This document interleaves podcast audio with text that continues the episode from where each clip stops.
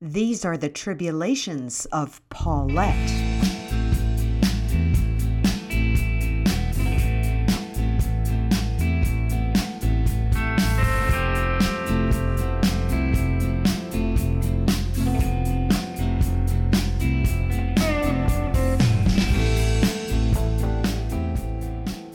As we enter the Cordero funeral parlor, Ted and I part the motley crowd like Pitt and Jolie. There's a noticeable murmur as we make our way to the eternally resting Steve. Ted's sweaty paw won't let go of me, so we kneel in unison. I peer into the casket to get a closer look at our old friend. Yikes! Char marks peek out from the pancake makeup around the edges of Steve's shirt collar, consistent with his accidental death by clock radio electrocution. I wonder why they didn't just finish the job and cremate the poor guy. On the plus side, Steve's corpse is cleanly shaved and in coat and tie. Too bad the mortician can't have a similar go with the rest of the congregants. Ted is inching back up in my esteem against this sideshow backdrop of former classmates, if only because he's better dressed. I strain to find a familiar face through what could pass for a NASCAR coffee clatch. We are greeted first by our former class president, whose withering chops make me wonder why I was so worried about my mustache. This woman has organized every horrific rubber chicken reunion since we graduated, which was our impetus to take over the festivities in the first place. When did you two finally get married? She wants to know, gesturing to Ted's and my hands, still nervously clasped. Our heads recoil in shock. Mine from this woman's bad breath, Ted's from the marriage comment. Oh, I'm not married to Paulette, Ted declares, laughing, wiping his now free hand on his trouser leg. I'm married to my college girlfriend. My face, still fresh from that subterranean kiss that nearly got us arrested, has to look on expressionless while Ted launches into a soliloquy about his perfect family. The esteemometer now chugs in reverse as each revelation about his charmed life emerges. Why can't he have the good taste to play it down on my behalf? In spite of our attraction, Ted has a history of being kind of mean to me.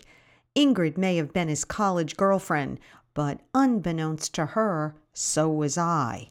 In the back seat of Ted's car after a homecoming game sophomore year in college, we had our own homecoming. During exams, I learned about the unintended consequences and called Ted at his college to tell him about our predicament. Without missing a beat, Ted said, Are you sure it's mine? My college roommate helped me find my way to several hundred dollars and Planned Parenthood. Over Christmas break, I went all by myself to Boston for the procedure.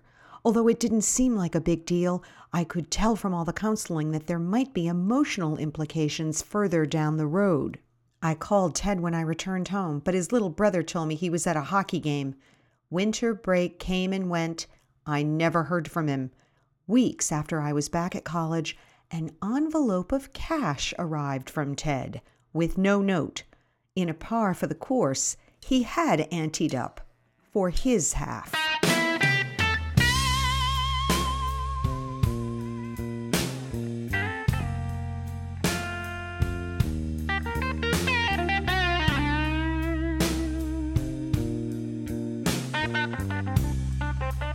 I stand at Ted's side thinking about that incident, which was so bad, and that kiss today, which was so good.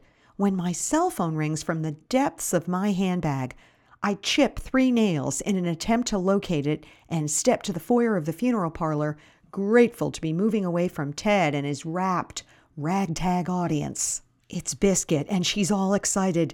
Ducks, we're all set for backstage tonight at the Stones. I had completely forgotten about the concert. We're picking you up at 5:30. We're something terrific. Mick is so lonely since L'Wren packed it in. We'll make him laugh. The impetus to exit. Uh, nice to see you all, but we've got to get Ted here back to New York, I announced, steering Ted away from his fans like a celebrity handler. See you at the 30th reunion. Ted, who was basking in his moment of glory among our less fortunate classmates, now has to slink once again into the back seat of Officer Danillo's cruiser and return to the scene of our crime where my car awaits. We are cleared to drive. This time, Ted gets into the passenger seat. He's a little peeved to hear that I can't linger with him in Providence. Stones really suck these days, Paulette, he warns. But we're going backstage, I tell him. This will not be your average concert. As I expected, when we reach the train station, he plants another long kiss on me. But this time, I feel just a little smarter and pull away first. Two hours later, tarted up to the hilt, I step into a white stretch limo while Dave and the kids watch from the back steps. Bye again, Mommy, they chime. Seems Biscuit's Cambridge contingent has risen to the occasion for this event. I usually feel like Barbara Cartland next to them, but tonight I smell perfume and see lip gloss on Biscuit in the dim light. When we get to Dolly's, I run inside to get her. Bunyan is in the garage in flannel shirt and overalls, surrounded by sawhorses and expensive looking woodworking equipment. Going to the Stones, huh?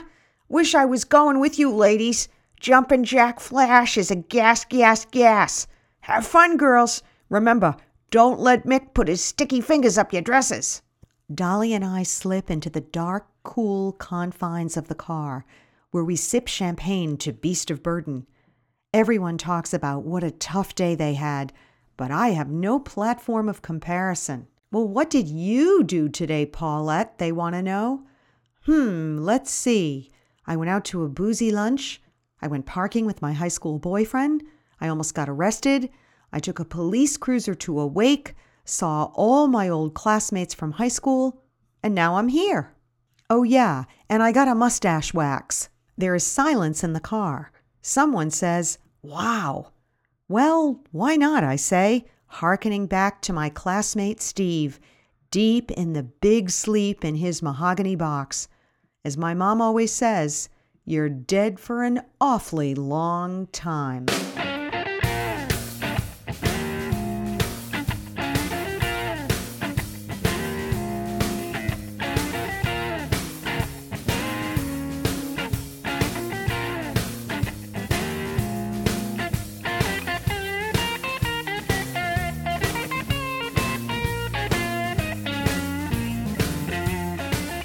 Music for this podcast is written and performed by Mr. Eric Fontana.